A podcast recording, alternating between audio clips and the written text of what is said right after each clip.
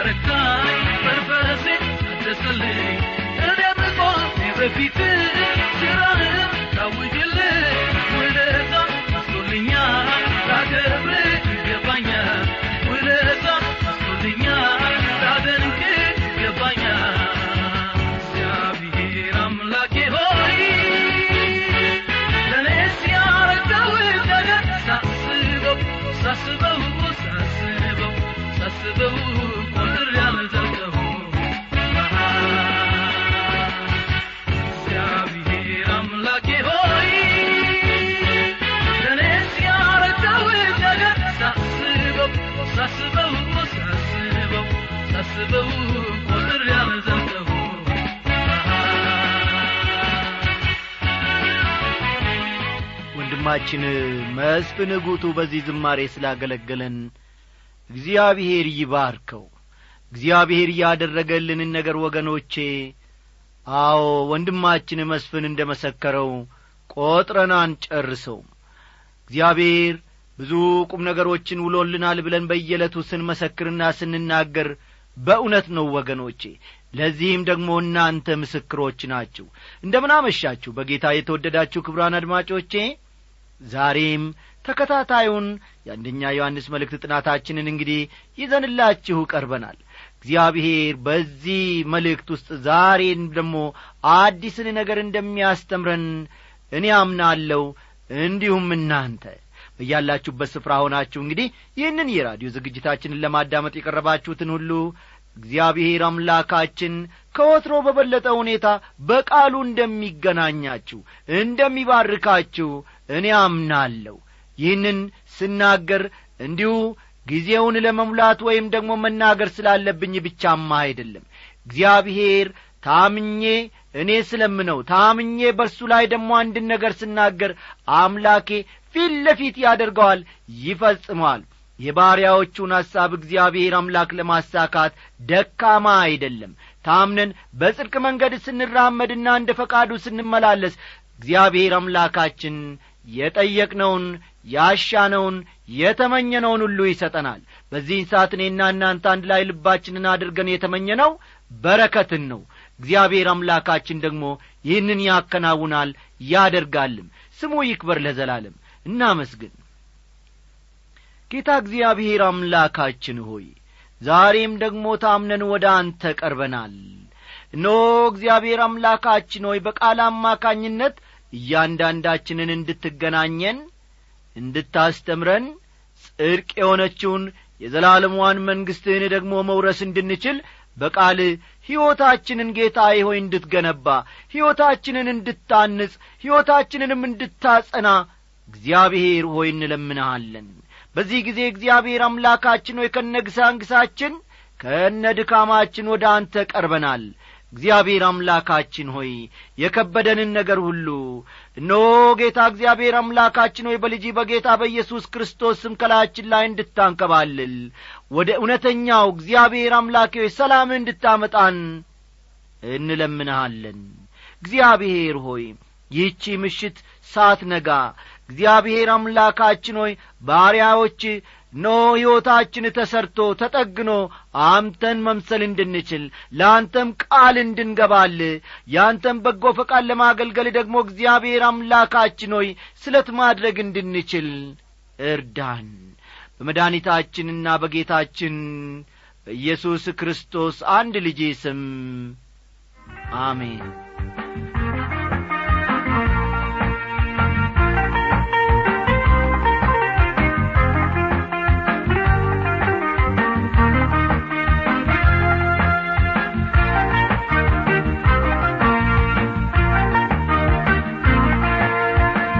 ክቡራን አድማጮቼ። በተከታታይ ስንመለከት ከነበረው ከአንደኛ ዮሐንስ መልእክት ምዕራፍ ሦስት በአንድ ክርስቲያን ውስጥ ሁለት ባሕርያት መኖራቸውን በስፋት ስንመለከት ነበረ። ዛሬም ይህንኑ እንቀጥላለንና እስቲ መጽሐፍ ቅዱሶቻችሁን ገለጥ ገለጥ አድርጋችሁ ከአንደኛ ዮሐንስ ምዕራፍ ሦስት ቁጥር አሥራ ስምንትን አውጡ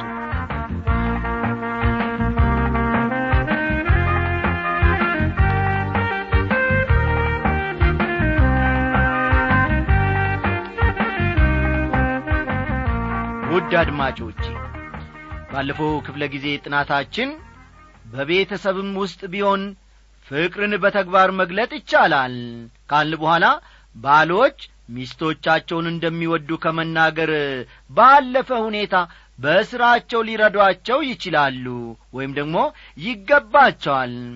ባለቤቴ አይዞሽ! ውድ ባለቤቴ እነሆ ከጐንሽ ነኝ ሊሏቸው ሊያበረታቷቸው ይችላሉ። በአማኞች መካከል ያለው ፍቅርም እንዲሁ በተግባር የሚገለጥ ሊሆን ይገባል። ሚስትም እንዲሁ ለባሏ ወንድም ገሌ ወንድሜ ባለቤቴ አባወራዬ እያለች በፍቅር ካለፈ ሁኔታ በተግባር ፍቅሯን መግለጥ ይኖርባታል። እንደዚያ ካልሆነ ግን ፍቅራችን የግብዝነትና የማስመሰል ነው ብለን ሕያውና በተግባር የሚገለጥ ፍቅር በመካከላችን የለም ማለት ነው። ለወንድሞቻችንና ለእህቶቻችንን ያለን ፍቅር የምንገልጠው በተግባር በምናደርገው ነገር እንጂ በምላሳችን በምናወራው አይደለም። ብዙ ጊዜ አንደበታችን ከልባችን ወይም ከእግሮቻችን ይበልጥ ይፈጥናል። ያልሆነውንና ጨርሶ ያልዋልንበትን ነገር እናወራለን። ካልን በኋላ እውነተኛ ክርስትና አልን መጨረሻ ላይ። እውነተኛ ክርስትና ግን የልብ ጉዳይ እንጂ የጭንቅላት ወይም የአንደበት ጉዳይ አይደለም። የእግዚአብሔር ልጆች ከሆን ይህ ፍቅር በሕይወታችን እንደሚገለጥ ዮሐንስ ፍጹም በማያሻማ ሁኔታ ይናገራል ወይም ያስተምረናል ብለን ትምህርታችን መደምደማችን የሚታወስ ነው። ቁጥር አሥራ ስምንት ደግሞ እንዲህ በማለት ይጀምራል። ልጆቼ ሆይ በሥራና በእውነት እንጂ በቃልና በአንደበት አንዋደድ ይላል። እንደ አማኝነታችን መሥዋዕታዊ ፍቅር ይጠበቅብናል። አዎን ሕይወታችን መስጠት ላያስፈልገን ይችላል። ያለንን ለሌሎች ወንድሞቻችንና እህቶቻችን የማካፈልን ኃላፊነት ግን በፍጹም ልንሸሽገው አንችልም። ክርስትና ፍቅር ላይ የተመሠረተ ኅብረትና አንድነት ነው። ልብ በሉ ይህንን። ክርስትና ፍቅር ላይ የተመሠረተ ኅብረትና አንድነት ነው። ቁጥር አሥራ ዘጠኝ ልባችንም በእኛ ላይ በሚፈርድበት ሁሉ ከእውነት እንደሆን በዚህ እናውቃለን ይላል። እነዚህ ዮሐንስ የሚናገራቸው ነገሮች በሕይወታችን የሚታዩ ከሆነ ለጸሎት ወደ እግዚአብሔር ፊት ስንቀርብ ድፍረት ይሆንልናል። ክርስቶስ በሚመጣበት ጊዜ ማፈርና መሳቀቅ ሊያጋጥመን እንደሚችል ዮሐንስ በግልጽ ይናገራል። ብዙ ሰዎች ስለ ክርስቶስ ዳግም መምጣት ያወራሉ ምንም ሲያደርጉ ግን አይታዩም። እርሱ ሲመጣ ከእኔና ከእናንተ የሚጠብቀው ፍሬ ይኖራል። ያን ሳያገኝ ሲቀር ደግሞ እናፍራለን ብትወዱኝ ትእዛዜን ጠብቁ ብሎናልና። ዮሐንስ አሥራ አራት ቁጥር አሥራ አምስት እኔና እናንተ ግን ምን እያደረግን ነው? እንድናደርግ ከነገረን ነገር አንዱ እስከ ምድር ዳርቻ ድረስ ወንጌሉን ለሌሎች ማዳረስ እንደሆነ ይታወቃል። ታዲያ በዚያ ተግባር ተሳትፎ እያደረግን ነውን? የእግዚአብሔር ልጅነታችንን የሚመሰክሩ ፍሬዎች በሕይወታችን ይታያሉን? ወገኖቼ በወጣትነት ዘመኔ የነበረው ፍቅር ምንኛ የሚያስቀና ይመስላችኋል? አንድ ሰው ከታመመ ጎረቤቶቹ በሙሉ ወደ ቤቱ ይሄዱና በጐደለ ነገር ሁሉ እርሱን ለመርዳት ወደዚያው ሰው ቤት ይሰባሰባሉ። ለዚያ ሰው እንደሚያስቡና እንደሚጨነቁ በብዙ መልኩ ያሳዩታል። እኛ ወደዚያ ብንመለስ ወይም ደግሞ የዚያ ዘመን ፍቅር ዛሬ በመካከላችን ቢኖር ምንኛ ደስ ባለኝ! ዛሬ ሰዎች ለጌታም ሆነ ለሰዎች ያላቸው ፍቅር በቀነሰበት ዘመን ላይ ነው ያለ ነው ሰዎች ለእግዚአብሔር ሥራ ደንታ የላቸውም። አንድ ቀን በፊቱ ስንቆም ምላሽ ግን እንሰጣለን ወገኖቼ። በእውነት ነው። እንዲህ ይላል ልጆቼ ሆይ በሥራና በእውነት እንጂ በቃልና በአንደበት አንዋደድ ይላል ልባችን በእኛ ላይ በሚፈርድበት ሁሉ ከእውነት እንደሆን በዚህ እናውቃለን ሲል ይናገራል። የእግዚአብሔር ልጆች ከሆን ድሆችም እንሁን ባለጸጎች ያለንን የእግዚአብሔርን ቃል ለማዳረስ የምንሰጥ ከሆነ በእግዚአብሔር ፈቃድ ውስጥ እንደሆንና እርሱን ደስ የሚያሰኘውን ነገር እያደረግንም እንደሆነ ጌታ ራሱ በልባችን ውስጥ ይመሰክርልናል።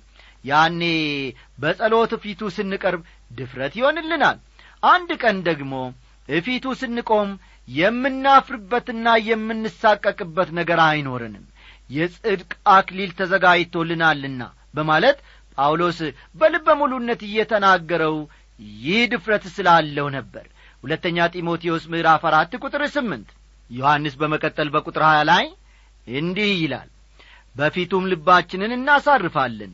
እግዚአብሔር ከልባችን ይልቅ ታላቅ ነውና ሁሉንም ያውቃል ይላል።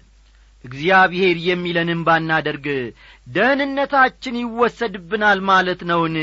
የሚል ጥያቄ እዚህ ላይ ይነሳል።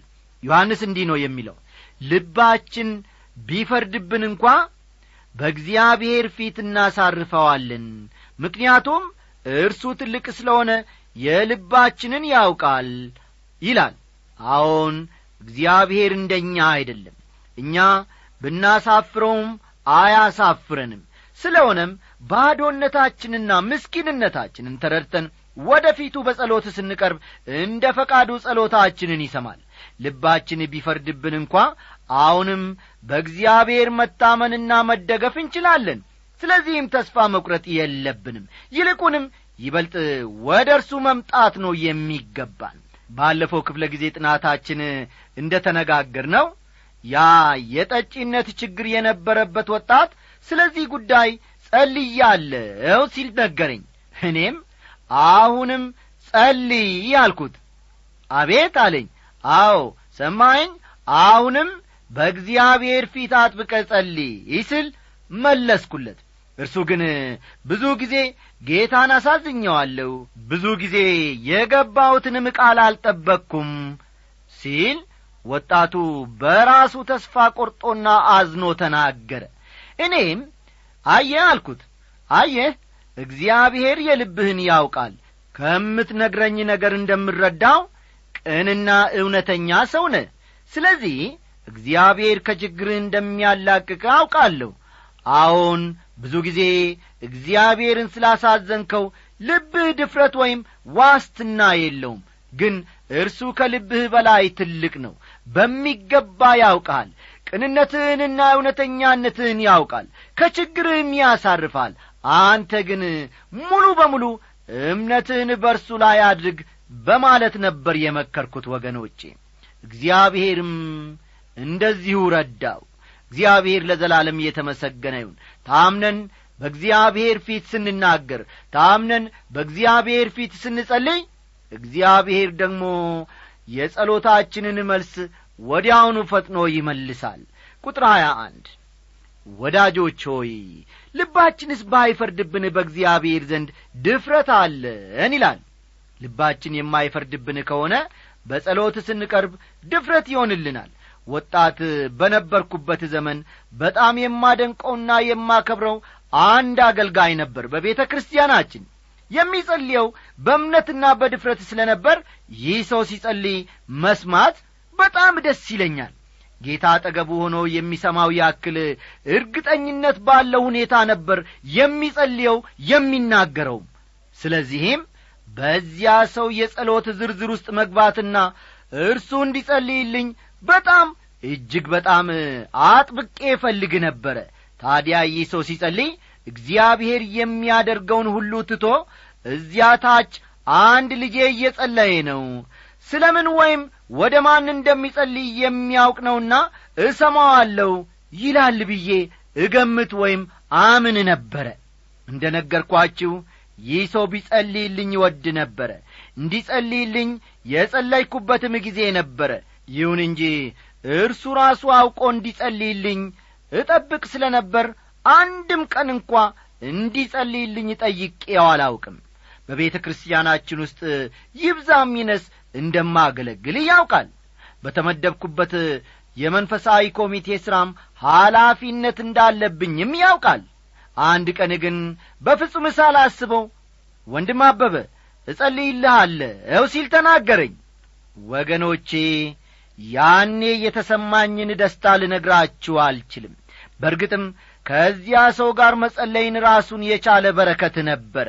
ልባችንስ ባይፈርድብን በእግዚአብሔር ዘንድ ድፍረት አለን ሲል ይናገራል። ቁጥር ሀያ ሁለት ትእዛዙንም የምንጠብቅና በፊቱ ደስ የሚያሰኘውን የምናደርግ ስለሆን የምንለምነውን ሁሉ ከእርሱ እናገኛለን ይላል። ፍቅራችን በተግባር ሲተረጎም ያኔ በጸሎታችን ድፍረት ይኖረናል። ሕይወታችን እርሱን ደስ የሚያሰኝ ከሆነ ያኔ ለጸሎታችን መልስ እንደሚሰጠን እርግጠኝነት ይኖረናል። ዛሬ የጐደለንና እጅግ የሚያስፈልገን ነገር ቢኖር ወገኖቼ ይኸው ነው። ታስታውሱ እንደሆነ በጥንት ቤተ ክርስቲያን ሐዋርያት ላይ ስደት በተነሳበት ጊዜ ጨርሶ እንዳይሰብኩ ማስጠንቀቂያ ተሰጥቷቸው ነበር። እነርሱም ይህን ለሌሎች ክርስቲያኖች ተናገሩና በአንድነት ተሰብስበው ወደ እግዚአብሔር በጸሎት ቀረቡ። ስደቱ እንዲያበቃ አልነበረም የጸለዩት። ይልቁንም እግዚአብሔር ሆይ አንተ አምላክ ነ በማለት ነበር ጸሎታቸውን የጀመሩት። የሐዋርያት ሥራ ምዕራፍ አራት ቁጥር አራትን እስቲ ጊዜ ሲኖራችሁ በኋላ ተመልከቱ። ወዳጆቼ ዛሬ በየአብያተ ክርስቲያናቱ የዚህ ዐይነት ጸሎት ነው ያጣ ነው ብዙዎች እግዚአብሔር የሰማይና የምድር ባለቤት መሆኑን የፍጥረት ዓለም ጌታና የነገሮች ሁሉ ተቈጣጣሪ መሆኑን የዘነጉ ይመስላል። ዮሐንስ ትእዛዙንም የምንጠብቅና በፊቱ ደስ የሚያሰኘውን የምናደርግ ስለሆን የምንለምነውን ሁሉ ከእርሱ እናገኛለን ይላል። እንዴት ደስ የሚል ቃል ነው! ቁጥር ሀያ ሦስት ትእዛዚቱም ይቺ ናት። በልጁ በኢየሱስ ክርስቶስ ስም እናምን ዘንድ ትእዛዝንም እንደ ሰጠን እርስ በርሳችን እንዋደድ ዘንድ ይላል። በሌላ አነጋገር ዮሐንስ እግዚአብሔርን እንወደዋለን የምንል ከሆነ ወንድሞቻችንንና እህቶቻችንን መጥላት እንደማይሆንልን ነው እየነገረን ያለው ማለት ነው። አንድ ጊዜ ጌታን እንደምናመሰግንና ኢየሱስ ክርስቶስ አዳኝና ጌታችን እንደሆነ እንናገራለን። በዚያው አንደበታችን ደግሞ እገሌንና እገሊትን እንደምንጠላቸው እንናገራለን። ዮሐንስ ስንገናኝ ስለምንተቃቀፈው ዐይነት ወይም በአፋችን ስለምናወራው ፍቅር አይደለም እየተናገረ ያለው። ይህ ዐይነቱ ፍቅር አፋዊ ሳይሆን በሕይወት የሚታይ ነው መሆን ያለበት። እንዲህ ዐይነቱ ፍቅር ወንድማችንን እንድናማው አያደርገንም። እርሱን የሚጐዳ ማንኛውንም ነገር ለማድረግ ምክንያትን አይሰጥም ይልቁንም እንድናስብለት እንድንጨነቅለትና እንድንጠነቀቅለት ስለሚያደርግ ፍቅር ነው ዮሐንስ አጠንክሮ እየተናገረ ያለው። እርስ በርስ መዋደድ እጥር ምጥን ባለ መልኩ የክርስትና ሕይወት ራሱ ነው ማለት ይቻላል። ተመልከቱልኝ። እርስ በርስ መዋደድ እኔና እናንተ ማለት ነው እጥር ምጥን ባለ መልኩ የክርስትና ሕይወት ራስ ነው ማለት ይቻላል በልጁ በኢየሱስ ክርስቶስ ስምና ምን ዘንድ ትእዛዝንም እንደ ሰጠን እርስ በርሳችን እንዋደድ ዘንድ ይላልና። ቁጥር ሀያ አራትን ተመልክተን የዚህ የምዕራፍ ሦስትን ትምህርት እንቋጫለን። ትእዛዙንም የሚጠብቅ በእርሱ ይኖራል እርሱም ይኖርበታል በዚህም በእኛ እንዲኖር ከሰጠን ከመንፈሱ እናውቃለን ይላል። መንፈስ ቅዱስን የሚያሳዝን ሕይወት እስካልኖርን ድረስ እርሱ ራሱ ይለልባችን ግልጽ ያደርግልናል። የእርሱን ፈቃድ የሚጻረር ነገር ስናደርግ መንፈስ ቅዱስ ያዝንብናል። ብትወዱኝ ትእዛዜን ጠብቁ ብሎናልና። ዮሐንስ አሥራ አራት ቁጥር አሥራ አምስት እንደዚያ ካልሆነ ግን መንፈሱን እያሳዘን ነው ማለት ነው። ለእያንዳንዱ አማኝ መንፈስ ቅዱስ ተሰጥቶታል። ይህንንም በሮሜ ምዕራፍ ስምንት ቁጥር ዘጠኝ ጳውሎስ ግልጽ አድርጎታል እናንተ ግን የእግዚአብሔር መንፈስ በእናንተ ዘንድ ቢኖር በመንፈስ እንጂ በሥጋ አይደላችሁም። የክርስቶስ መንፈስ የሌለው ከሆነ ግን ይኸው የእርሱ ወገና አይደለም። የእግዚአብሔር ልጆች የመሆናችን ዋናው ምልክት የእግዚአብሔር መንፈስ በእኛ ውስጥ መኖሩ ነው። እነዚህን ነገሮች ለልባችን እውን የሚያደርግልንም የው መንፈስ ራሱ ነው ይላል። ወዳጆቼ ዛሬ ወደ ፍቅር ወደ ኢየሱስ ክርስቶስ የመስቀል ፍቅር እንድንመለስ ቃሉ እያሳሰበን እየተናገረንም ነው። ማንን አማን? ማንን ጠላን? እግዚአብሔር የፍቅር ሰዎች እያድርገን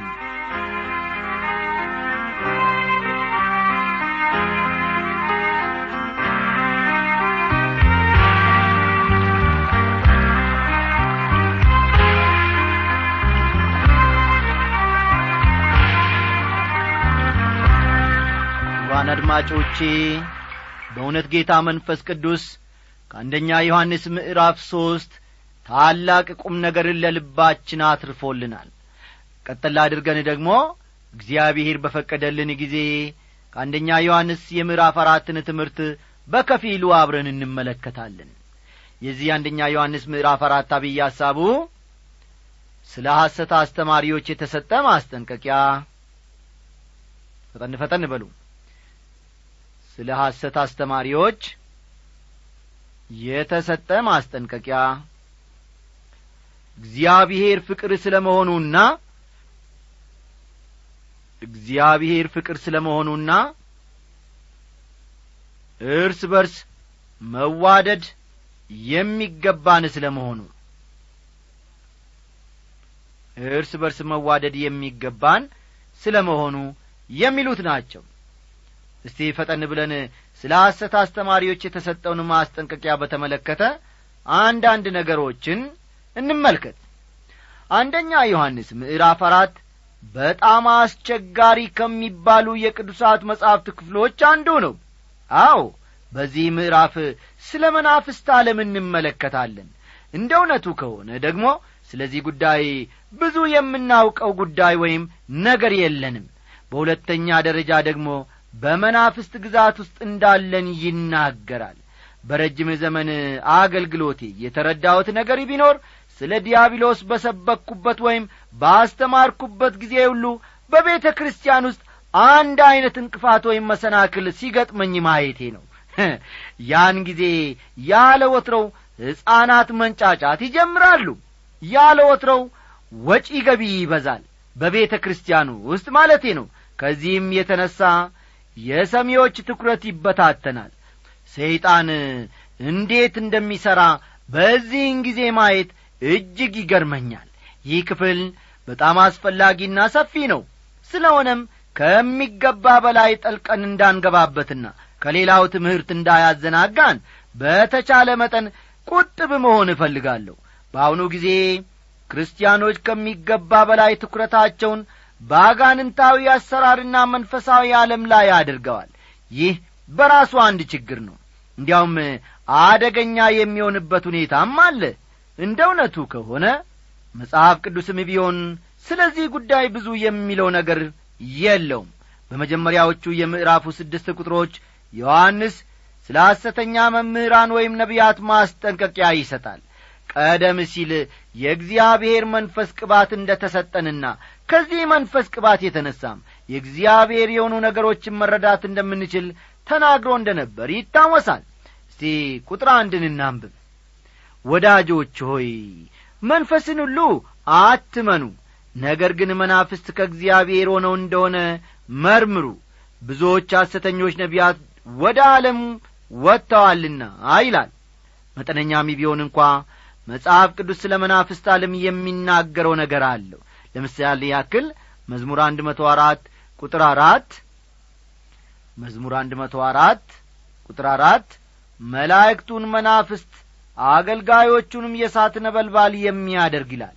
ይህም እንደ ገና በዕብራውያን ምዕራፍ አንድ ቁጥር ሰባት በዕብራውያን ምዕራፍ አንድ ቁጥር ሰባት ተጠቅሶ እናገኛለን።